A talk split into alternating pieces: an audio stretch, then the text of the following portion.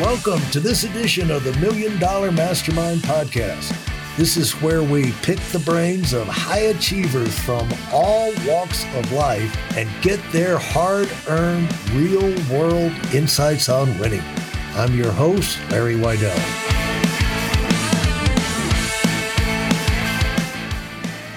I'm pretty good at delegating, training, reproducing myself, but there still are things where it's hard for me to let go and I've gone through the process where you you evaluate yourself. You know, you, at some point you got to get to where you do this for yourself. I know people are talking to you, but the idea is to get them up to where they can kind of evaluate this situation on themselves. But the thing is, if you're all your time is taken up doing what you're doing now, you're not going to have time to do other things that maybe you need to do just to relax and recover and refresh. You know, maybe it's not more work work you need to do. You need no more recovery time.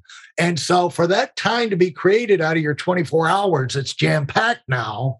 Uh, you need to offload. And what I found, uh, uh, Ari, from this is the most difficult thing I had to do was my Monday morning conference call where I would get the speakers. I would get, I would schedule them. Then I would do it. I would ask the questions and I would do the announcements. I, I, I did that for like nine years. And I was like, then friends said to me, you know, and this is total voluntary thing. I've got a whole, we got 130, I'm one of the founders. We got 135,000 people in the company. And uh, many of the elites, you know, we got a thousand, 1500 of the elites listen into this call and uh, it's all voluntary. But I like to talk to the top people, so I'm going to keep doing it. And that's we talk to the most currently hot people. And so when he, I have people come up to me and say, you need to find a way to keep this going because if you croak, you know, we still want the call to go on. So I figured, how, how can I figure this thing out? So what I did was I got my son involved. And what I, eh, I said, well, at least he can do the, he can read the intro and he could read the announcements. And then he, you know, and then step by step, overall, it got to where, well, he can ask, you know, he can ask questions like I can ask questions.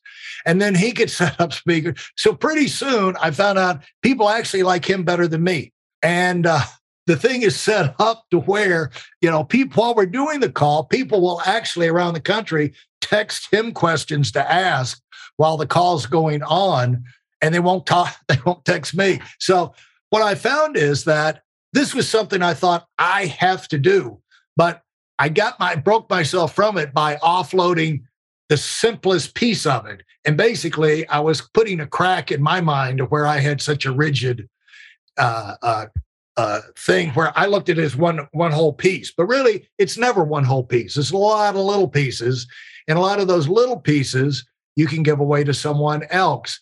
Now, as you went in your world, uh, what, how did you go through that experience?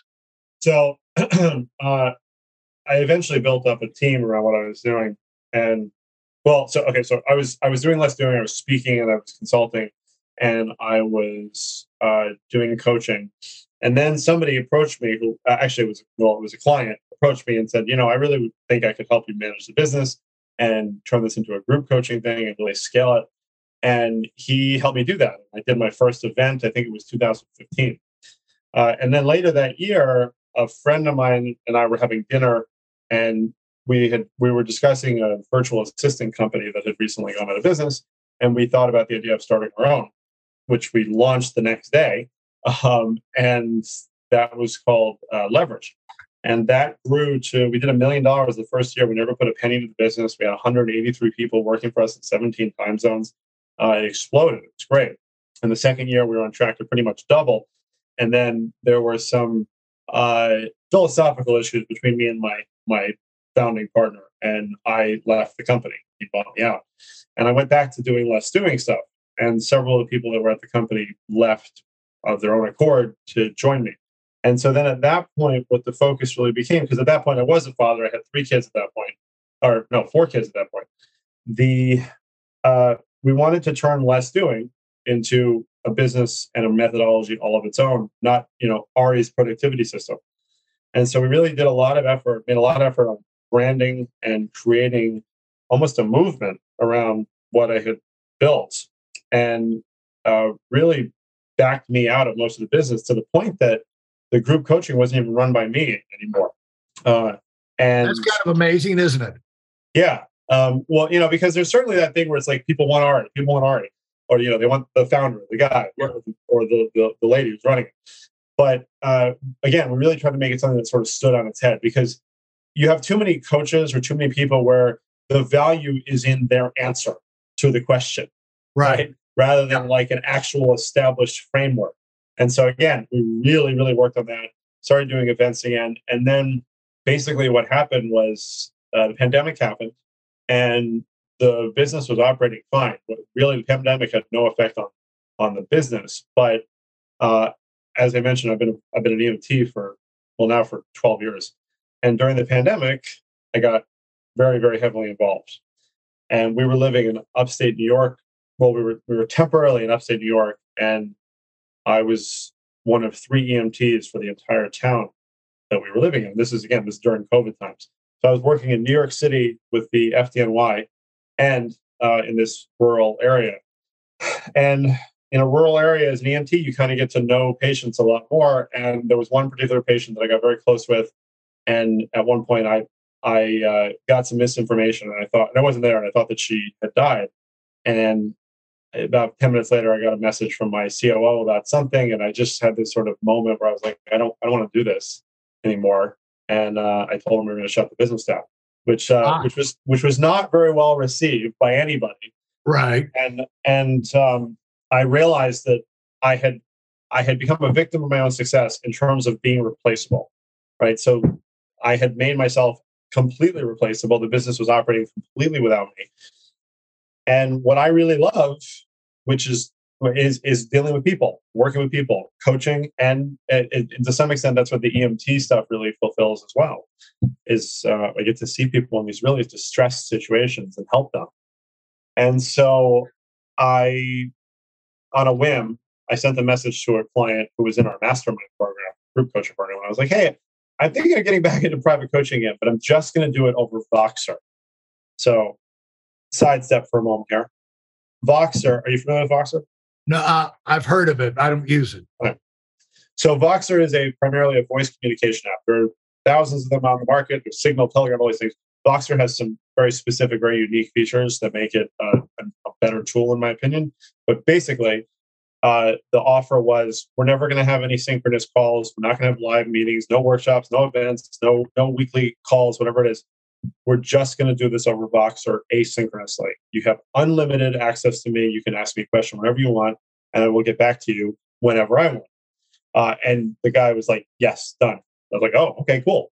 Second client said yes. Third client said yes. So like everybody in the mastermind, except for like two people, basically said yes right away.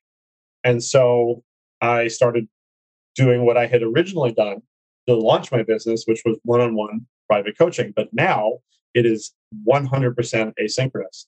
I don't do sales calls over Voxer or over uh, actual calls either. It's all through Voxer. So 99% of my communication at this point is done over Voxer. And as I was saying, 20 minutes a day, that's how I do it. I, I, the clients send me a message whenever they want. Sometimes it's once a day, sometimes it's once a month, uh, and I can get back to them usually pretty quickly. But it's sort of whenever I want. And this call that you and I are having, this interview, is the only scheduled call that I have on my calendar this week and next week.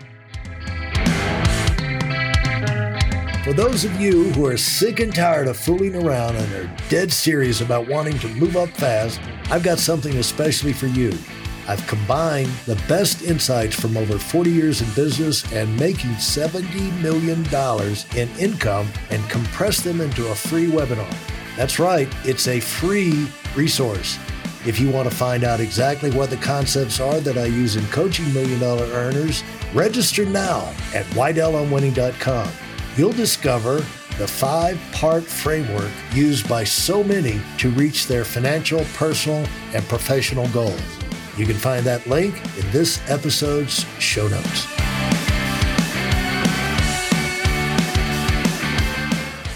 Yeah, that's why I was impressed. I'm, I'm taking most of your work week. yeah, right. Um, however, but this this to me is in something fact, that is justifiably In fact, between me and you, are I, have been worried about you fading after about thirty minutes and energy. no, I, when I do EMT work, I work at night, so I, oh, okay. that's how I fit that into the twenty-four hours. All right. but so that's how you get it done in the uh, in the 20 minutes. So they leave. So it's like replying to text, except you're replying uh, to voice messages. Yeah, and also, I mean, somebody might leave me a 15 minute long message, but I can listen to it at two, three, or four times speed, and I can digest it, and then I can give them that 90 second answer that they need. You know, a couple hours later, maybe. Um, it is it has not just been more convenient for me; it's really turned out to be the most effective coaching method I've ever done uh, it's working in ways I never thought it could for people because now they have this forum.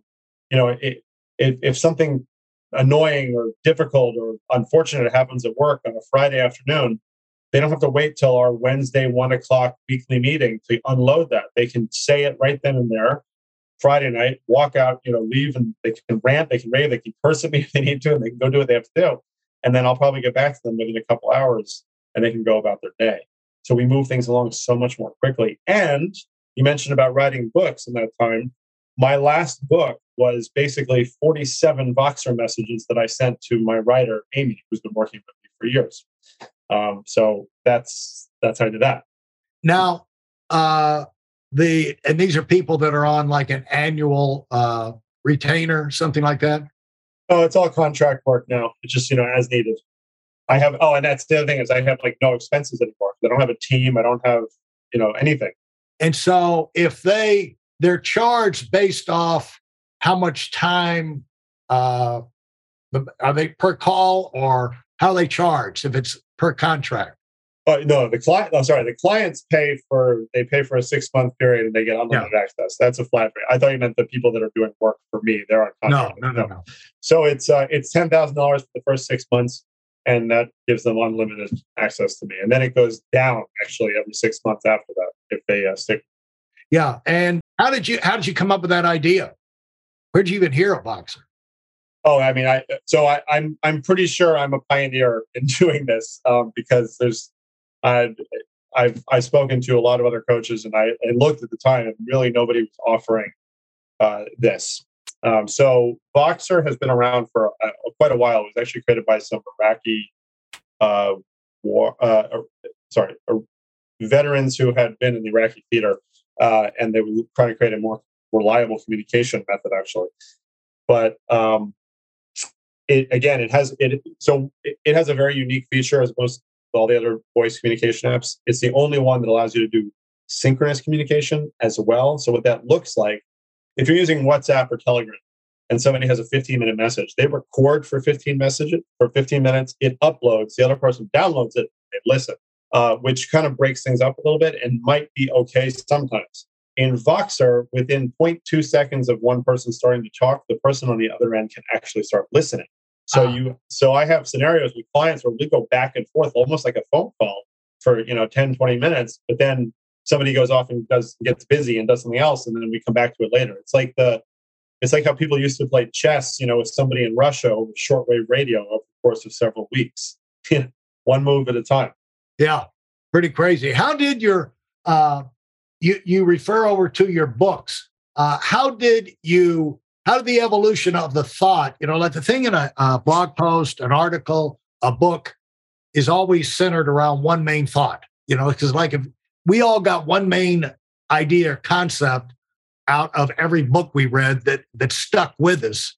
Uh, you know, we, you know, and in fact, I'm I'm here today because of uh, some of the books that were so well written that I read 40 years ago. I still use that concept, that phrase over and over and over. I don't try and remember it. I remember because I use it.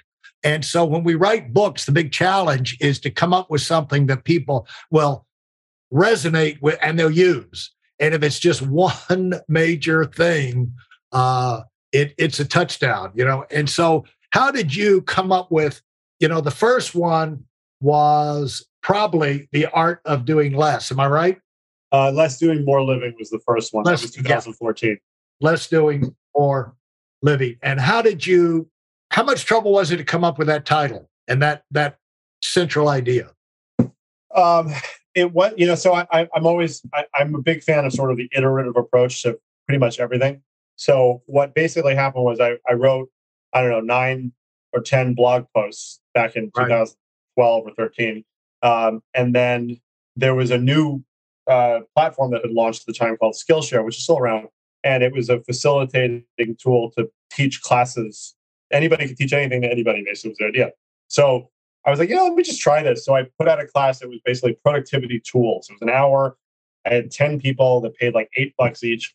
And I shared all these tools I was using. And then I asked for feedback and I got really good feedback. Like, all right, cool. So now I'm going to incorporate that feedback. And I did it again. And I did it again and again. And after the third or fourth, maybe fifth class, I started developing actual like pillars and fundamentals of what I was doing. And then I would just test those out and see how people respond to them. And there were some that were not good, and there's some that were really good and landed really well. And you know, at some point, I was teaching a course, a class to 40 people every week, and it was one of the top classes on Skillshare's platform in New York at the time. What was and, the, what was the uh, platform? Through that process. What was the platform? Skillshare. Skillshare. Okay. And uh, through that iterative process, I developed these sort of nine fundamentals book. And then I recorded one of my classes and gave that recording to a ghostwriter who wrote the first manuscript. Um, so then what happened was, I don't know, two or three classes after that, this guy walked up to me at the end of the class, and I probably taught like, I don't know, a dozen times at that point. And he comes up to me and he's like, Hey, that was really great. He's like, You offer private coaching.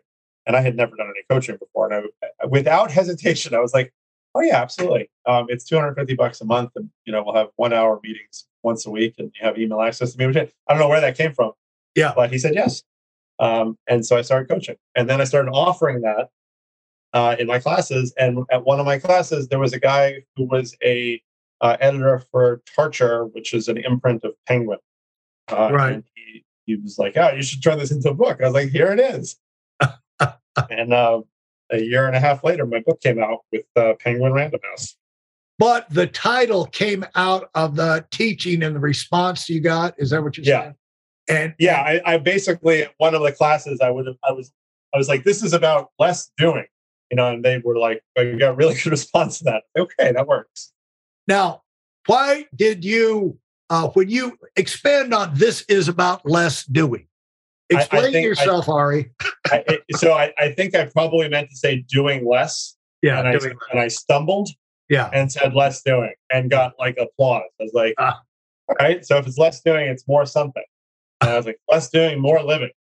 Uh-uh. Uh, and that worked. It stuck. Yeah. And so, why do you think it resonated so strong? People are just overcommitted, run ragged, and uh, uh, well, well, not not only are they overcommitted and run ragged, but there's a constant pressure, you know, in our in our work culture to do more all the time, always doing more, being more productive. Even though productivity really shouldn't be the pursuit, we should be trying to be as effective as possible, right. not just producing more. Right. Yeah. It's not working harder, it's getting done. You know, what are you getting done? Yeah. What are you actually accomplishing? Yeah.